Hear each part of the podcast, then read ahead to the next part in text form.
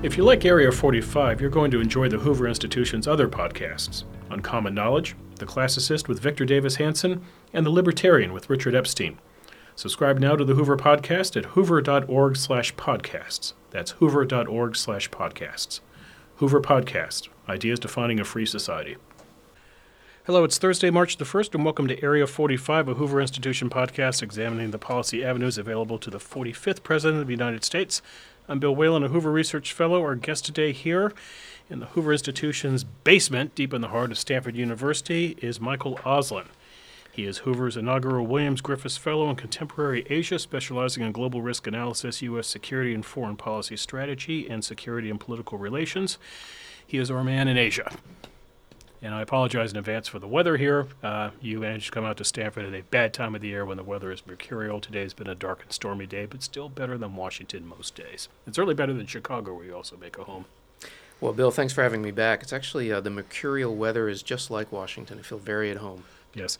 So the timing here today for this conversation is good. I want to talk about Korea, but first let's talk about the giant on the in Asia, and that is China, which is in the news today thanks to a surprise that Donald Trump dumped a few hours ago. He said he will sign an order next week to impose 25% tariffs on steel imports and 10% duties on aluminum, uh, using his authority under an obscure trade law provision that permits the president to take sweeping measures in the name of American uh, national security. If you followed Trump during the campaign, Michael, he said he would do something less like this. If you followed him as president, he didn't talk a lot about this, and in Trumpian fashion, he dropped it out of nowhere today, throwing everybody off, including a lot of people's stocks. The market took a hit. What say you to the idea of tariffs? And let's talk about, in particular, its effect on China. Is this the beginning of a trade war with China? Well, that's all going to depend on what China does, Bill. And I think that uh, before we, you know, sort of talk about what it means, I think we have to look back into uh, the politics of how he's approaching China. Mm-hmm. Um, you know, as as president, he ran used China often as a um, uh, you know, beat it with the the stick of trade, right. and yet for any president, the trade is a, is a, global issue, right? It's not that it's just China or back in the 1990s it was, it was just Japan. But uh, at times, particular countries become the, the sort of focus of, of all the attention, as mm-hmm. Japan mm-hmm. did. Not that there wasn't unfair trading by other countries in right. the 1990s, and I think that's uh, a little bit where we are uh, with China. Trump was talking about uh, righting all the wrongs of the past in, in trade, be it trade pacts such as getting out of the Trans Pacific Partnership or, or, taking unilateral action on, on things that were uh, essentially bilateral trade issues. But it was also linked to a much larger political sense on his part that trade can be used as a tool to influence other types of policies of these countries. Mm-hmm. Okay, now in the 1990s, we didn't do that with Japan. Right. Clinton administration slapped down Japan uh, with all sorts of uh, trade, well, threats of trade tariffs, and then getting into uh, the the trade negotiations, and that's all. That's its only interest. Trump, whether it was because of his own innate understanding of uh, what he wanted to get done uh, in the world, or particularly in Asia, or because he was advised as such uh, by individuals inside the White House, immediately began linking trade with security and politics. Now that is something presidents hadn't done, uh, particularly vis-a-vis China. In fact, we had a we had really two China policies, not two China policies as in Taiwan, China. No, what we had was there was the China policy of trade, which which since the 1990s and Bill Clinton has been nothing but trying to integrate China into the global system, mm-hmm. look the other way at any type of uh, any type of um, uh, flagrant violation of norms and rules, uh, and take whatever hits we have at home for this glorious goal of, of getting a, uh, a benefit at the end of the day. That was one China policy. The other China policy was security and politics. They'd never been brought together. Trump brought them together. Mm-hmm. The reason he didn't act on this for a year was because he was trying to get China to play nice on other things, uh, primarily North Korea, uh, but also South China Sea, and to back down in some of its more extreme claims. And you saw this rhetoric swinging back and forth from the president, right. Which was to say, well, uh, I'm going to punish them, or no, I'm going to punish them if they don't act well, or no, they're helping us out, so why would I put tariffs on them? He actually said that about North Korea. And then finally saying, well, you know, they, they tried, but it didn't work, so now we're going back to plan A. Mm-hmm. Well, today was plan A. Okay. So there is a consistency. Uh, I think that he will get a lot of criticism for it, um, uh, rightfully so from the economic side, but criticism from the politics of it, without people uh, maybe fully recognizing that in his mind all of these pieces were linked together. Uh, he believes he gave it a try to use trade as a tool, get China to act better. That didn't work. So today you see uh, the hammer dropping on steel. I'd like you to explain this to me in two ways. Number one, is this the right idea in terms of dealing with China? And number two, if you do think this is the right idea, is this the right time to be doing this? So here's, I think, the, the, the problem that Trump faces, and I think where uh, he has to be given a little bit of slack, um, just as he does with North Korea. He inherited a failed North Korean policy uh, from multiple presidents. So whatever he does, he starts f- not only from behind the eight ball, but not even on the not even on the pool table, Right. right? Uh, so if he if he messes it up more, it's not like it was great before he got in there. Mhm. Okay, I think with China to some degree, you have the same situation. I think there is a growing, there has been a growing recognition, not in all quarters, but in a lot of quarters. Uh, number one, that obviously China's been um, unfairly uh, dumping products. It has obviously not lived up to any of its promises for uh, intellectual property rights protection. It doesn't do intellectual property in the way that we think of it. Um, it, it continues to cyber espionage through hacking to, to steal corporate secrets and the like we as a country and as a political system and presidents from both parties have been letting this happen for decades now again. So it's not that we had perfect trade relations with china and now trump has ruined it into a trade war because he dropped the hammer on steel. Rather from his particular perspective but also i would say from a, a, a more widely shared perspective trade with china had gotten out of whack. Uh, the the latest trade figures are, are you know a three hundred billion dollar um, trade imbalance. I don't remember the exact number. I was looking at it last week and can't remember the exact number, but it's something like that. Clearly, that is an unnatural trade. No one expects it to be equal, or let Right. alone the U.S. to have a surplus. But it is purely out of whack. So you got to do something about it. So to do something about it, though, means that you have let the situation deteriorate so much that anything you do becomes what it became today. The Dow drops 400 points. People are yelling about a trade war Right. simply because he took the first step. The Right. problem is, and I'm sorry, it's a long winded response to your um, question. The problem is that actions like this at a likely lesser scale should have been taken a long time ago. Mhm. Same thing, we should have done things against North Korea a long time ago. So now, if you do anything, you're so far down the mountain trying to climb back up that it seems that it takes a Herculean effort. Herculean. yeah. Herculean. That's it, Herculean effort.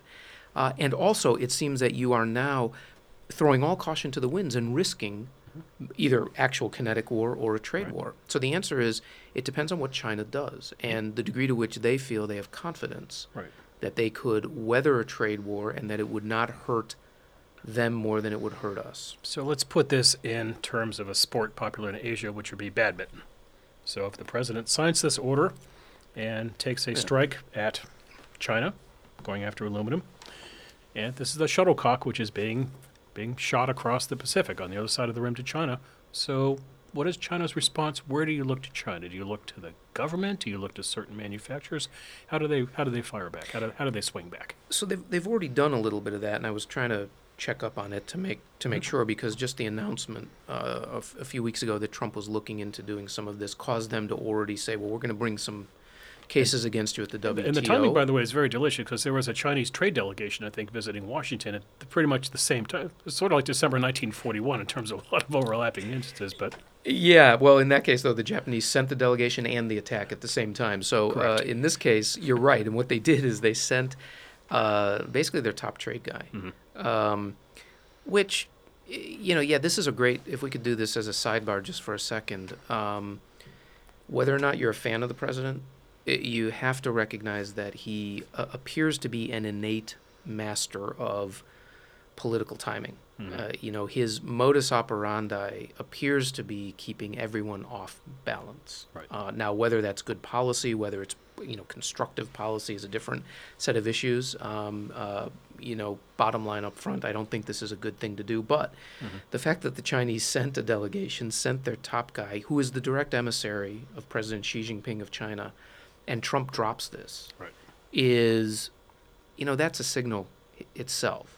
And the signal, I think, all of these, even taking aside what this will actually do to uh, even out trade and, and, and the like, all of these are signals to China that we're not afraid of you and we're not going to accommodate, which is really, quite frankly, the signals that we've been sending for years and years. They're not used Right. to this. I don't understand the Asian mindset. You obviously do. Is that sort of an added? It's like an extra mustard on the fastball when you do it when the trade delegate is visiting. Yeah, I mean, look, there, for those who believe in um, uh, the sort of rules Mhm. of uh, international behavior Right. or open architecture of trade or whatever you want to call it, this will be seen as exactly as you put it, a Pearl Harbor. How dare you do this when the Well- Chinese are here talking? Put another way, there's you can slap somebody across the face with the glove, or you can kick them a few feet lower if you so choose. Now, did, did Trump achieve the latter and not the former? Uh, I- I think it's closer. I mean, this is a significant move. So this is closer to actually, you know, having a material impact. It's going to have an impact, obviously, on American consumers. It's Right. going to raise prices here. People are are rightfully concerned about that. Um, it it seems like a dramatic move, uh, but but you know, it is it is clearly an insult. But again, you know, those who feel that we've been too accommodating of China would say, well, what do you expect? We talk with them at every level from presidential on down, and we've been doing it for years, and we have these high level delegations. We have the two plus two, we have the strategic and economic dialogue, all of these things. And you know what? Nothing gets better. In fact, it only gets worse. Right. Uh, that splash of realism, so to speak, Mhm. is something that I don't think in itself is offensive, but we should have been doing it a long time ago. Mm-hmm. And so for Trump to do anything right now, it seems like it is not just the slap with the glove, but the kick down the mountainside. Right. Um, but this is pretty significant. Now the question is, uh, how do the Chinese react? I I think that uh, first of all, any anyone who answers this question is guessing. Mhm. Um, but I think the Chinese have a, a fairly well established um, pattern. Uh, on the one hand, they're getting more comfortable using international institutions and organizations like WTO, and they could easily bring a WTO case against the U.S., and they've, they've intimated that they may do that. Um, the other one, of course, is enormous bluster, and to talk about how this is a trade war and this is, you know, disastrous, um, but then to back down. Uh, because China still, uh, the leadership, the party, still very concerned about its about power, uh, Right. ab- about uh, what this could do to the Chinese economy, how this will be seen. Um, don't forget, they've gotten enormous mileage Mhm. over the past decades from basically be, s- being seen as having run the tables against the Americans, Right. just like the North Koreans. It's a different scale. Uh, but but the Chinese, you know, when they basically get the Americans to agree to almost everything that they propose, sends a message, you know, inside China of how powerful we are. We are a great power. The century of shame's over. You know, the Americans are, are paper tigers. Okay. And now Trump's not doing that. He's not playing according to that script. I'm not sure he has a script, Right. but he's not playing according to their script. So their reaction, I think, is a combination, as it was right when he took office, and he took the call, or even before office, he took the call from the Taiwanese prime minister, uh, Pre- president-elect. He Mhm. talked about um, uh, we're going to take these islands away from the South China Sea. The fact is, People flipped out when he did it. and the Chinese were put, rocked on the back foot. Right. I mean, it really stunned them, and they, they, they got real quiet to sort of watch and see what's happening. Now here, he's taken an action. Right. In, in trade terms, it's a kinetic action, right? Right. They will probably um, use legal mechanisms. That would be natural. But they also could take um, a unique high road, which is to say, you know what? Trump's trying to plunge the world into a trade war. Mhm. We're not going to go for it. Uh, Xi Jinping, you know, is is the champion of Davos now, not Donald Trump. Even though he didn't go this year, his last year's speech. So they could say, you know what? We're going to take the high road. Right. We're gonna we're gonna save the world because this madman is trying to plunge the world into a next Great Depression. But really, what that is, Bill, is a fig leaf for saying we're a little nervous, we're a little scared, and we don't quite know what to do. So let's just wait and and see what this develops into, which is actually, you know, quite frankly, a smart policy. So you mentioned, you alluded to uh, something which I think people don't understand enough, which is that oftentimes when Donald Trump does something out of the blue, and there's a huge reaction to it, he is managing to change the conversation. He's shifting attention away from something else. And one thing which he is shifting us away from for the moment, Michael, is North Korea. We just came off of a couple weeks of a lot of tension on the Korean Peninsula, a lot of tension to, to the Korean Peninsula. And that was the Winter Games in Pyeongchang. this was, on the one hand, a very significant moment for that country because this is why this was the first cold weather Olympics played in Asia outside of Japan. Uh, it was a vast moment of pride, I imagine, for South Korea. They bid for it in July 2011. They beat out France and Germany, cities in those towns competing for it. The bid was offered under the slogan, Michael, of New Horizons. And I'm going to read to you a quote from a North Korean spokesman who may or may not have a job after the games. But here is what uh, that spokesman said. It was in People magazine, of all things, at Best Font of Foreign Policy People magazine.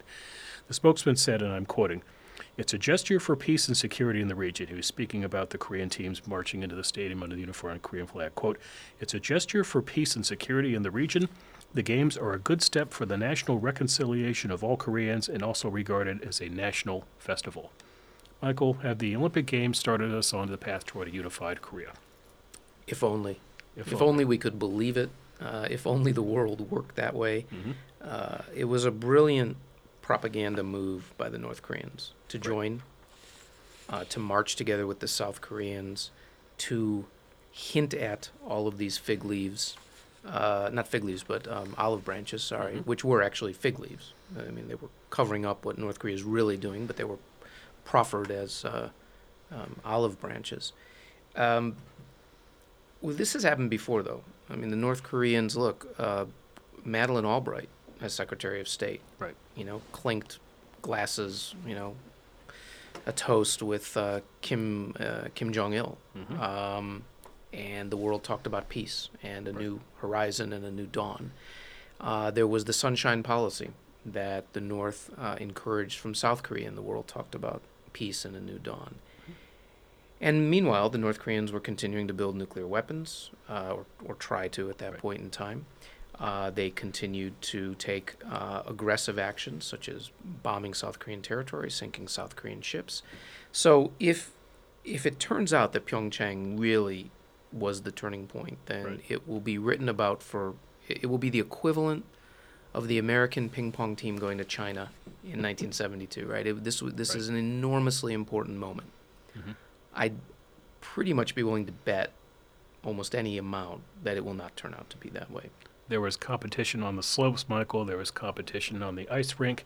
And there was also a media created competition in the stands. And two of the participants were Ivanka Trump and a woman named Kim Yo Jong. Who is Kim Yo Jong, Michael? So Kim Yo Jong is uh, Kim Jong Un, the dictator's sister. Mhm. Um, she has become uh, one of his apparently his top confidants, which means that you know Kim Jong Un might be following the Donald Trump model of you know family relations. Uh, because he's he actually you know he murdered one of his half brothers. Right. Um, the other one's somewhere we don't know where. And then Was that the one sister murdered in the uh, in the airport? in Malaysia? Yeah. In the airport with VX nerve gas. Mhm. Um, a guy who uh, was so utterly inoffensive and not a threat to Kim Jong Un that Right. the idea of murdering him is just boggles the mind. This was a guy who tried to sneak into Disneyland. Uh, you know, he was like the last thing from a threat. Right. But his sister has become, a, a, as far as we can tell, a member of the inner circle. I mean, the important part, I think, about uh, focusing on her is that any information we get about this inner circle Yes. is good because we know so little Right. about how North Korea operates. So that was my first reaction. You would read stories about her at the games, and while they would focus on her appearance, and obviously she was just so more telegenic than her chubby brother with the bad haircut, uh, they would use phrases like increasingly prominent. And Michael, how do you know she's increasingly prominent? Besides the fact that she's obviously the first member of the family to be in South Korea since I think about 1953. Otherwise, what evidence do we have that she actually wields power? Mm, But we have none. None. Uh, we have pictures. I mean, this do- is Kremlinology. How do we get intelligence on North Korea? How do we, how Oh, do, do we talk to other countries and just try to make up a profile, or We do. Uh, I, I think that uh, look, all intelligence. It's all a you know a, a hall of mirrors, and uh, often you see what you want to see, and you certainly see what they want you to see. Um, we we rely. Uh, we you know for us, we're very good at technical means of gathering intelligence. You know Mhm. what what people call SIGINT, um, sig- signals intelligence, right, or um, uh, aerial intelligence, right, photo intelligence. We're, we're very good at that. Human human intelligence, we're we're not as good at. Certainly not in North Korea. Um, we rely a lot on the South Koreans, who Mhm. have better contacts overall. Uh, I think we rely some on the Japanese. Um, it'd be interesting to find out how much, if anything, we actually get from the Chinese, who have Mhm. their own sources. Um, but can't trust any of it. So what we've worked on is that there's some pictures of her, Mhm. and clearly she was allowed to go. Supposedly with child, apparently. She apparently she's pregnant. Uh, you know, I actually had not paid attention to that. I don't know Um, if somebody would know that, but it got out in the press that she's with child. So Well, you know, um, this may be uh, her her scouting out the place she's going to flee to for for um, for exile or, or, or sanctuary. But um, you know, it could be a complete uh, ruse on Kim Jong Un's part to Right. to make us all think that she's really important and she's not. So here's what's interesting, Michael. They send the very telegenic, attractive sister to the beginning of the games, and who attends the closing ceremonies? It's Kim Yong Chol. Who is Kim Yong Chol? Uh, the president, Yes. yeah, But, the old guy. but he has a rather sketchy background, does he not? He's done a few bad things in the past. Well, they Uh, all have. He has, but he uh, intel- he's an intelligence chief. Yeah. Right. So, which I guess is the Yeah. equivalent of their CIA, the NSA. Uh, I thought you meant something specific other than well, I am after something specific. survived in this and uh, that regime. he he allegedly is the mastermind of the attacks in South Korea, on several attacks in South Korea, including the one in 2010, sunk the ship, killed I think 46 South Korean sailors. yes. This guy had blood on his hands. Well, I, the truth is, anybody in that regime has blood on their hands. Right. So, but this is somebody though you unlike the sister who we're smitten with. The press couldn't get enough of her. yeah. So it was like having a panda bear come to your country. This is a this is a rough character, and there he is representing the regime. Look, it is it is a um, a testament Right. uh, both to the uh, ruthlessness of the regime to send someone into South Korea who is responsible for Right. South Korean blood, but also to the uh, the willingness of the South Koreans Mhm. uh, to say, well, we'll do anything for peace, uh, Right. on the assumption that this is actually going to turn into peace. You're right. Right. Most countries probably would have taken him right then and there. I mean, you know, that would have sparked a war, but nonetheless, you know, it is it is a brazenness uh, Right. on the part of, of the North that we've that we've come to expect. Um, and and there was, uh, and you saw the pictures. You know, the the contrast between the young sister and this old general. But again, any senior uh, official in the North Korean regime has survived Right. because they are ruthless, brutal, and bloody, and quite honestly have carried out bloody acts in the name Right. of the regime, whether domestically or abroad. Uh, so there's no one you could have sent Mm-hmm. Right. that would have, you know, been a uh, a real harbinger of, of peace. And that and it's an interesting point, right? Because uh, you know, e- even in the Soviet Union, right?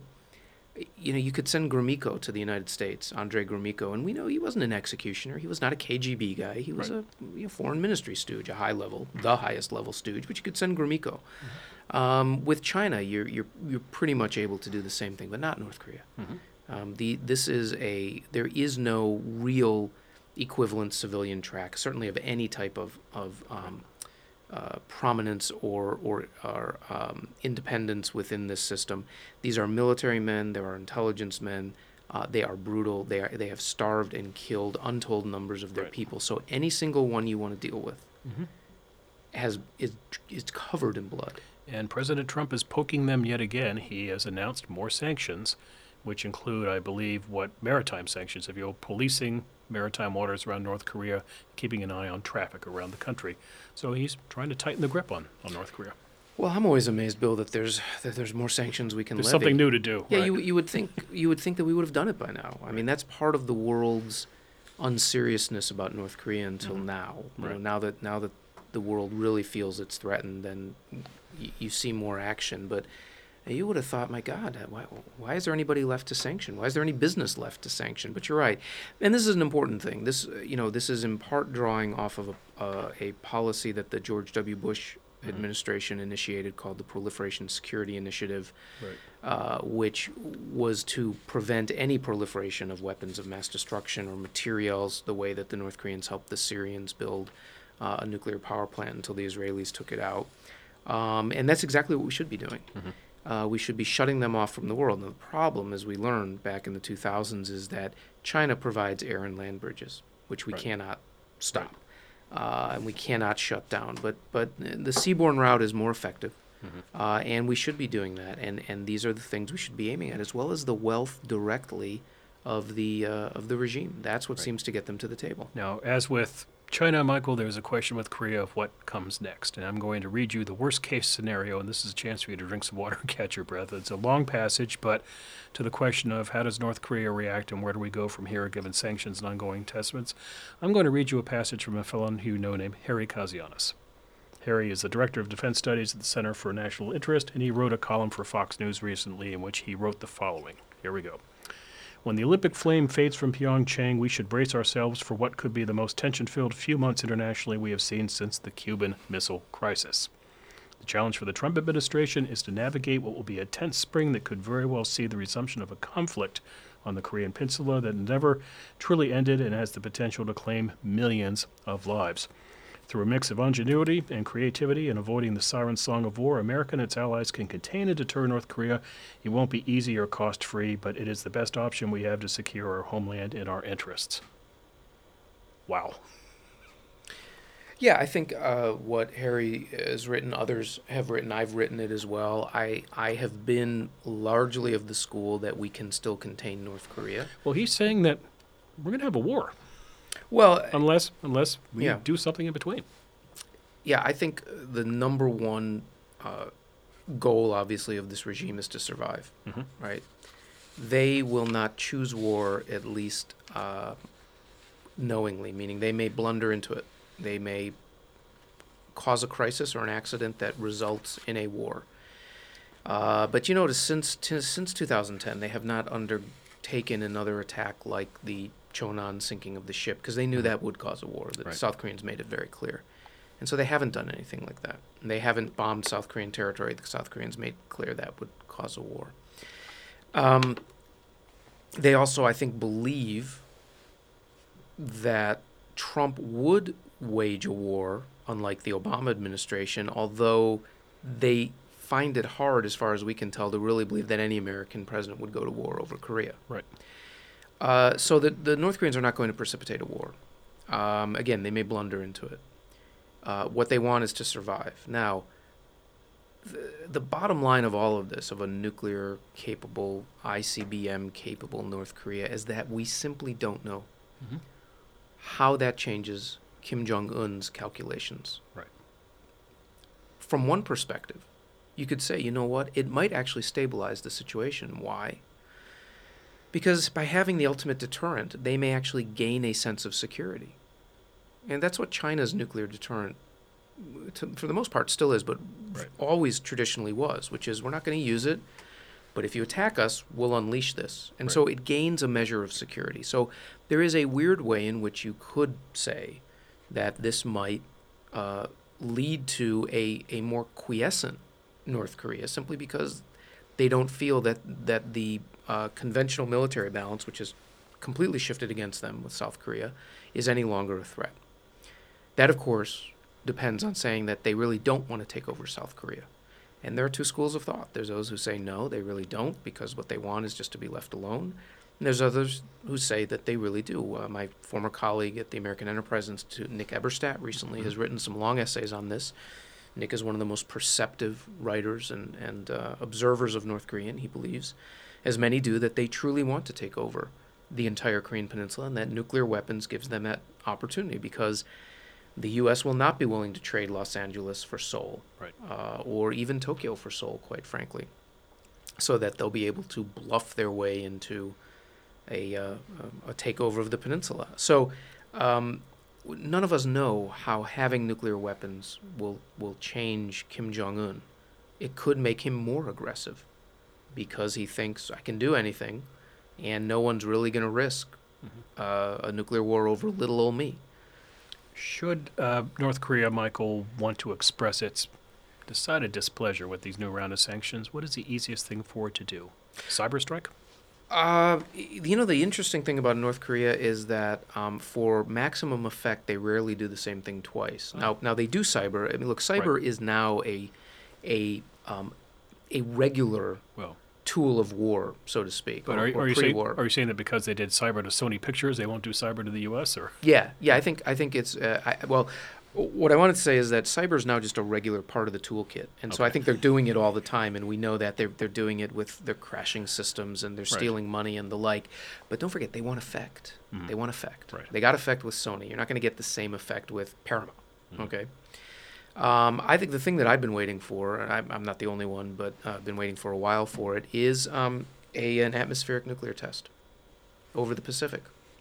If you've got the weapon and you've got the missile, then you should be able to do it. Right. And it would also um, remove any ambiguity in the minds of anyone that North Korea has this and can do it. Right, but that would then raise the question, Michael, of what is a hanging offense for this regime? In other words, what do they do that is the point of no return for us to have to attack them? Yeah, I, I, you know, people say, well, that would cross a red line. I don't think so. I don't see so. Well, obviously, obviously, all. obviously, launching something the United States is an act of war, Sure. but something. The question is, what Yeah. shy of launching a missile to the United States would actually compel us to want to physically punish them?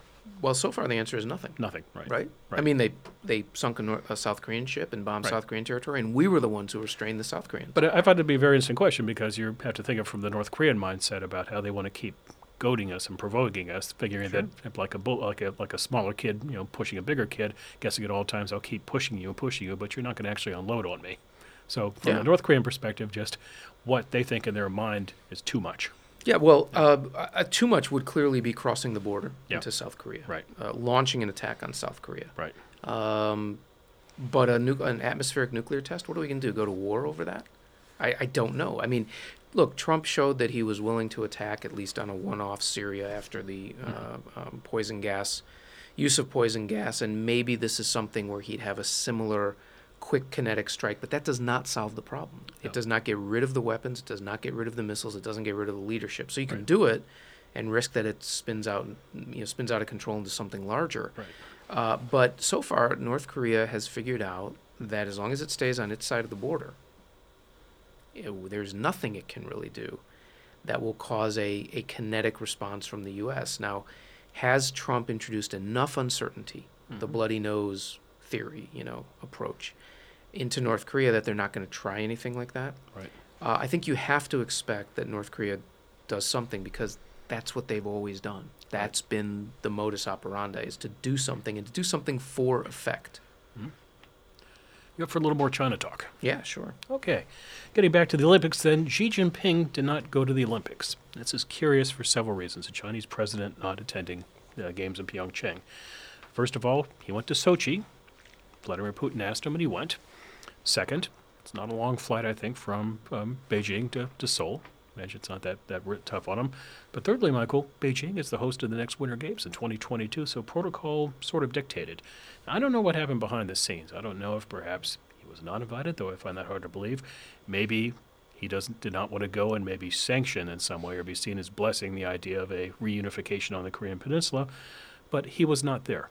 Meanwhile, though, he was doing something, something which a term limited Jerry Brown in California as governor would support, something Barack Obama and Bill Clinton certainly would have supported, which would be the abolishment of the 22nd Amendment. He has done the same, Michael, and he has ended the idea of term limits for a Chinese president. Obviously, he wants to stay in power, but Michael, why would the Chinese officials, why would the Chinese power leaders want to go along with this? First of all, in terms of developing a cult of personality. But secondly, if we look at history and we look at nations right now, show me a nation which has a political strongman and a healthy economy. So uh, we have to go back a little bit in history. Right.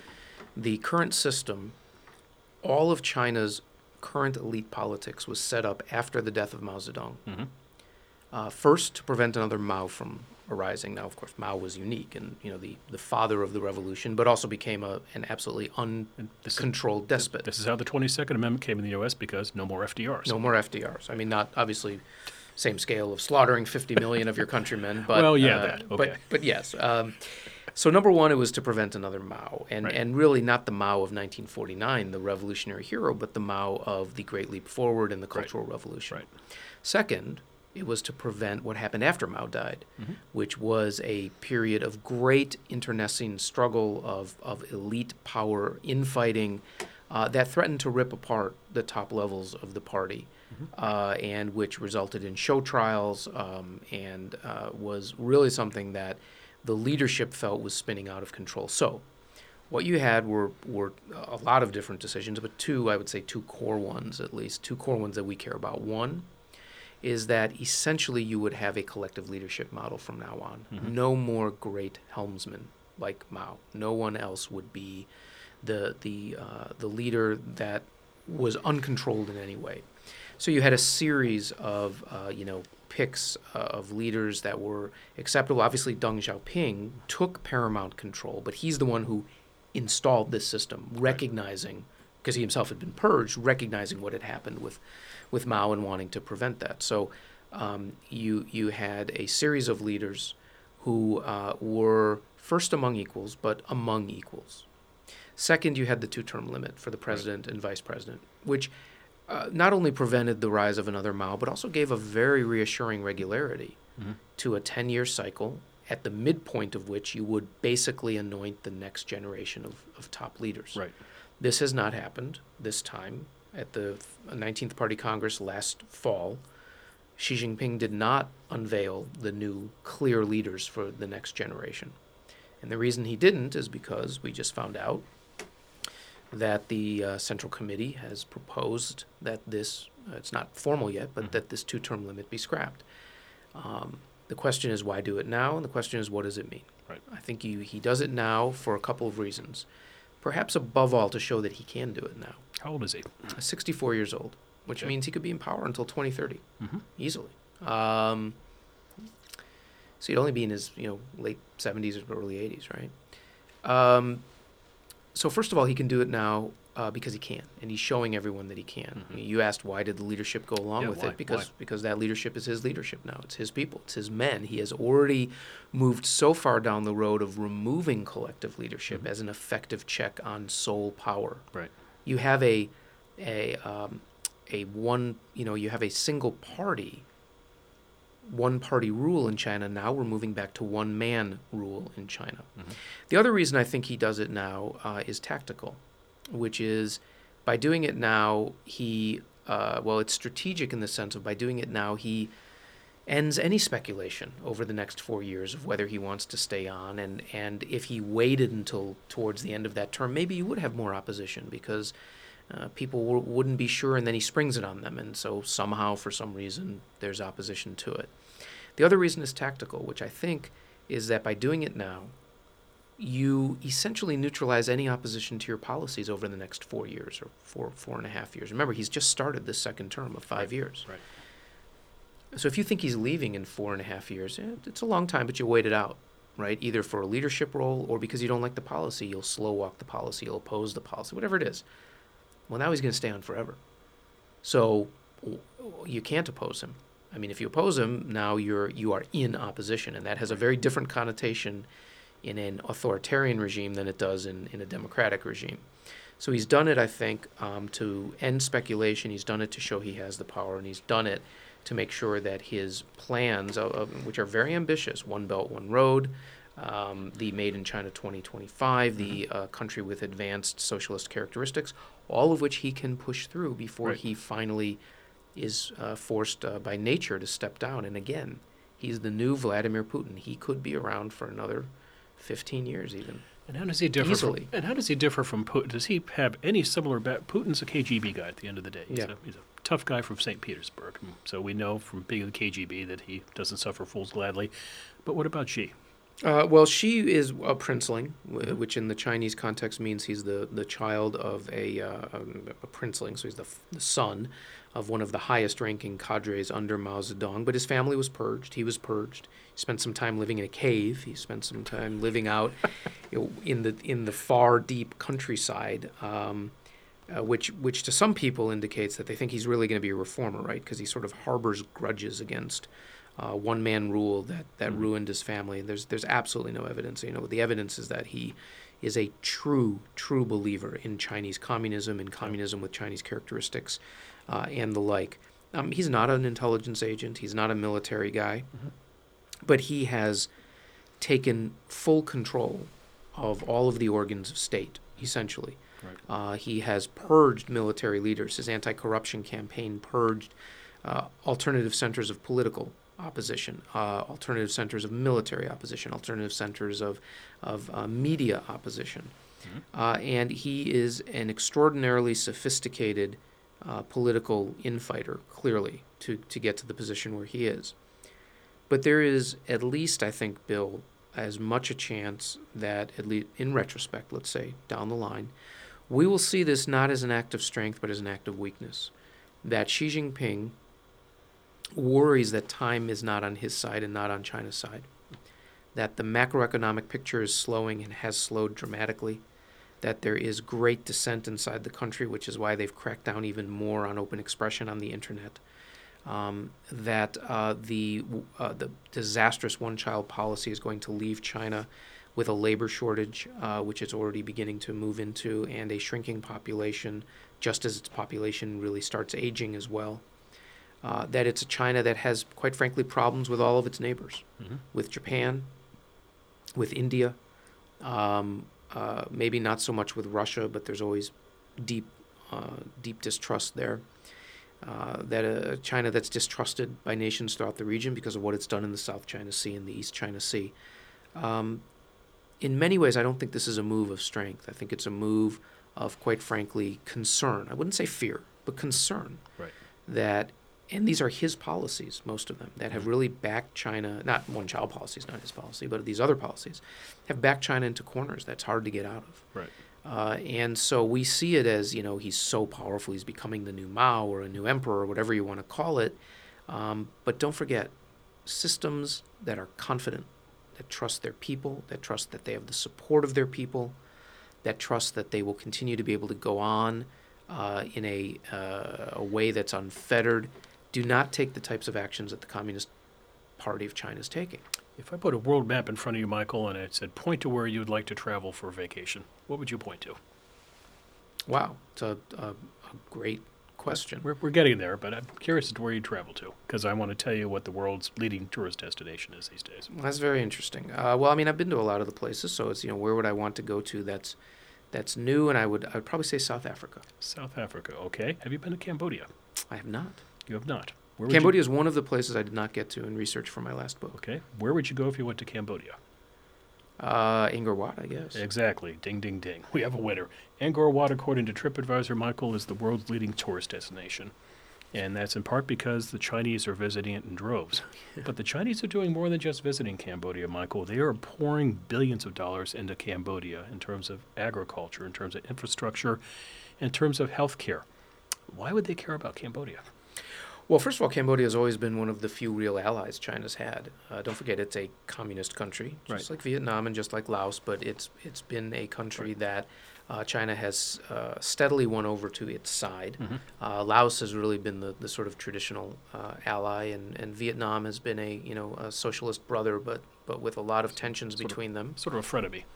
A frenemy, I think Yeah. that's a good way to put it. Uh, uh, but um, China has great stakes in the Mekong Valley Mhm. region. Uh, it has built massive amounts of infrastructure, as you indicate. It also politically uses its alliances or partnerships with both Laos and Cambodia to frustrate larger um, policies of the ASEAN grouping, which is the Association of Southeast Asian Nations, Mhm. 10 Southeast Asian nations uh, that have come together as sort of the main uh, regional uh, multilateral organization. And China is, has, a, has an effective veto and check on what they do Mhm. Because Laos and Cambodia always always support it. Uh, I think you have to look at what it's doing in Cambodia uh, and what it does throughout the region in, in Right. light of the larger and much more ambitious now One Belt, One Road policy, which is to link through infrastructure and trade and close political relations all of Eurasia under Chinese auspices. Right.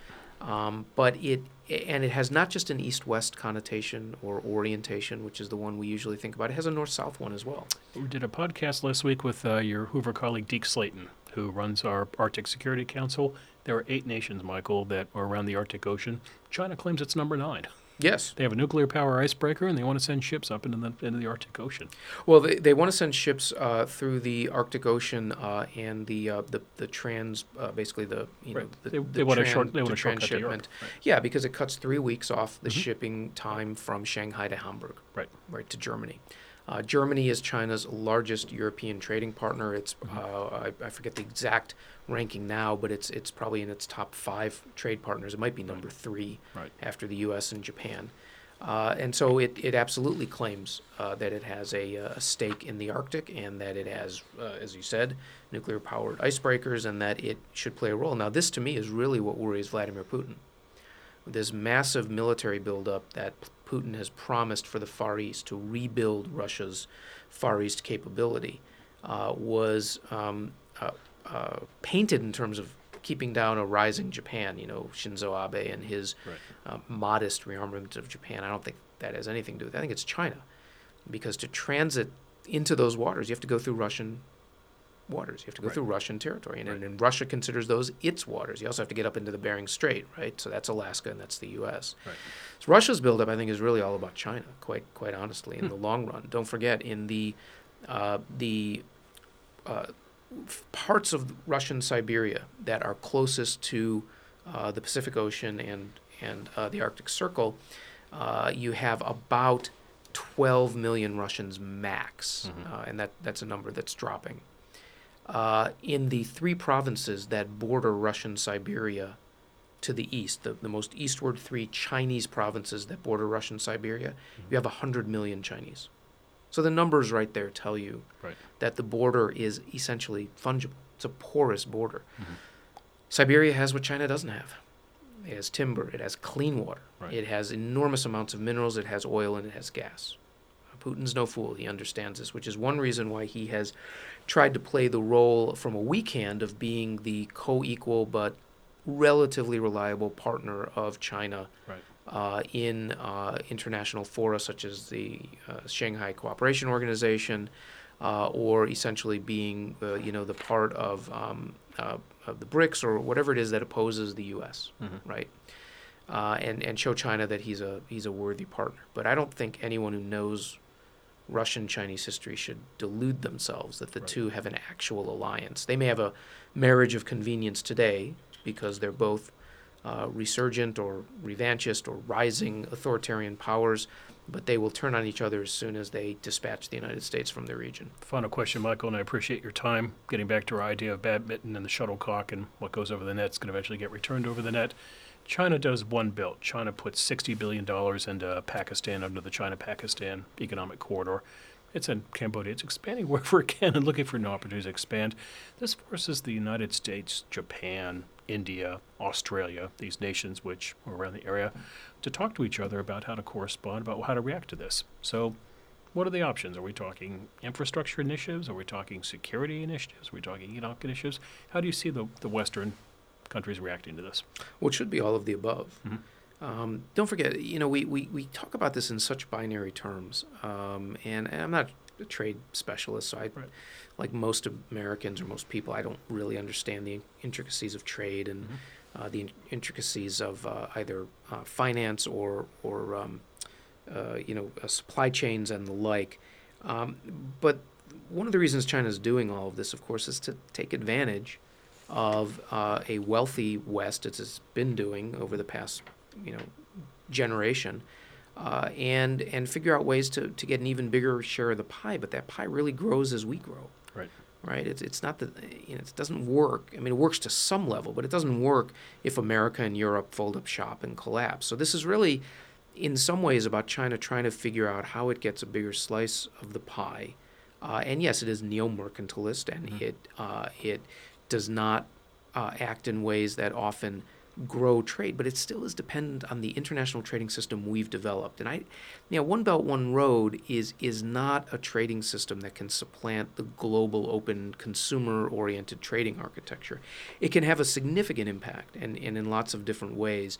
But it's not that you could say, well, what China's going to do is link Eurasia together, uh, much of which is incredibly poor, by the way. Right. It doesn't have huge consumer um, middle classes.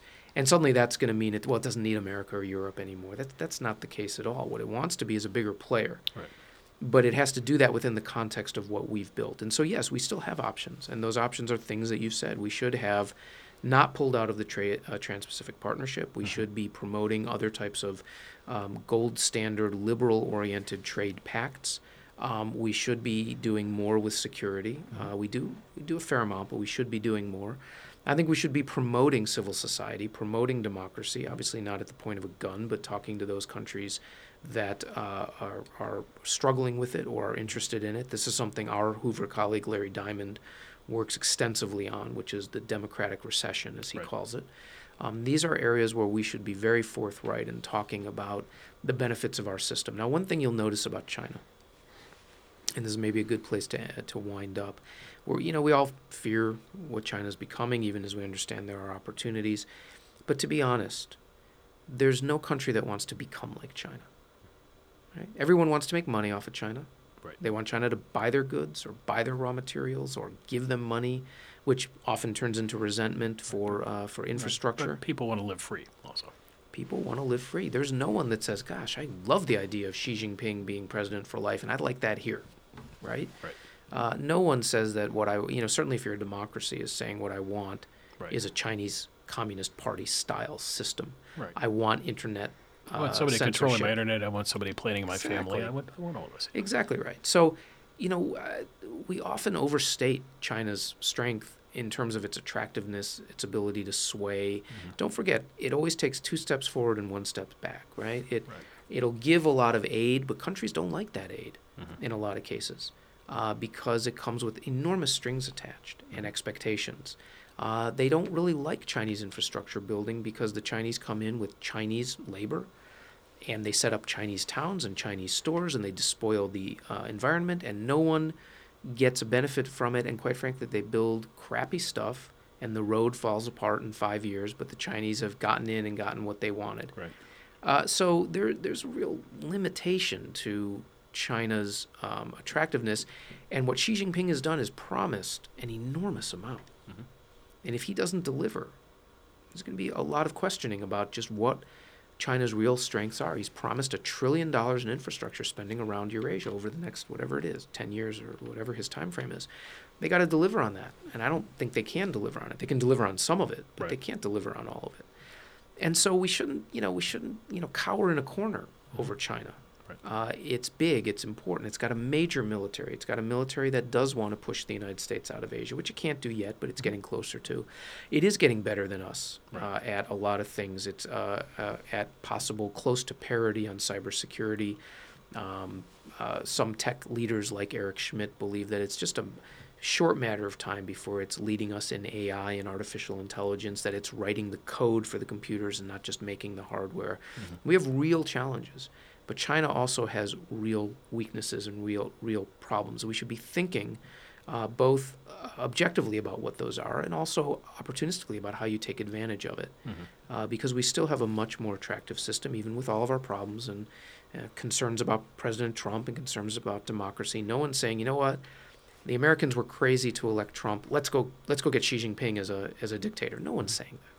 Let's make this our getting off point, Michael. Yeah. Um, help our listeners see the world through your eyes and tell them where you go for information. Besides, obviously, going to your Twitter feed to see what you're writing about. Give them a couple of websites you think that are really good, a couple of blogs perhaps, or a couple of authors you think really have their finger on the pulse of Asia. You know, um, I, I- appreciate the question because I want to ask that to you and, and others. I, I find it increasingly difficult to, to manage the flow of information. No, it's the irony of the age we live in. It's sort of like drinking out of a fire hydrant. I think one one thing that's evolved, and I'm not sure anybody really could have predicted it, uh, is the importance of the aggregators. Mhm. You know, so you get a, a, a basically a very wide angle view of all the stuff that's coming out that day. You know, we're talking real clear politics, real clear world, real Exactly. clear defense. Uh, in my case, what I do, foreign policy has a good one, defense news has a good one, the early bird brief. These are things that Mhm. that I look at. Um, but but it is important to look at, I think, longer form journalism. Uh, there is uh, there's just you know whether you agree with it or not. There's you know there are thoughtful pieces uh, in the Atlantic. There are Mhm. thoughtful pieces in the new journal American Affairs. Right. Uh, there are thoughtful pieces. Uh, I, I find some of the British writing, they, they tend to write longer pieces than we do. If you look at the New Statesman, um, the New York Review of Books, you know, a lot of stuff that I disagree with, but they, they take a lot of space to sort of lay out arguments, and at least it allows you to do that. Um, and Claremont Review of Books. I mean, again, you don't have to agree. I certainly disagree with a lot of these, but I think if you can get away from what's the headline today and look at some of the broader thought pieces, those are helpful in coming back to the rush of events. Okay. Michael Auslin, thanks for the conversation. May you live long and prosper, at least as long as Xi Jinping is in power. Thank you. You've been listening to Area 45, a Hoover Institution podcast on the policy avenues available to the 45th President of the United States. If you've been enjoying Area 45, please don't forget to rate, review, and subscribe to us on iTunes. And if you wouldn't mind, please spread the word, get your friends to have a listen. The Hoover Institution is online at www.hoover.org. And while you're there, sign up for Hoover's Daily Report, which delivers the best work of Michael Auslin and his colleagues to your inbox every weekday. The Hoover Institution has Facebook, Instagram, and Twitter feeds. Our Twitter handle is at HooverInst. That's at Hoover I N S T. Michael Auslin is also on Twitter. His Twitter handle is at Michael Auslin, and that is at Michael A U S L I N, at Michael Auslin. Anything else I need to plug for you? I think you've done a great job. Thank you. Thank you very much, my friend. For the Hoover Institution, this is Bill Whalen. We'll be back soon with another installment of Area 45. Until then, take care. Thanks for listening. This podcast has been a production of the Hoover Institution. For more podcasts from the Hoover Institution, please visit hoover.org or Hoover's channels on iTunes, SoundCloud, or Stitcher. I'm Chris Dower for the Hoover Institution. Thanks for listening.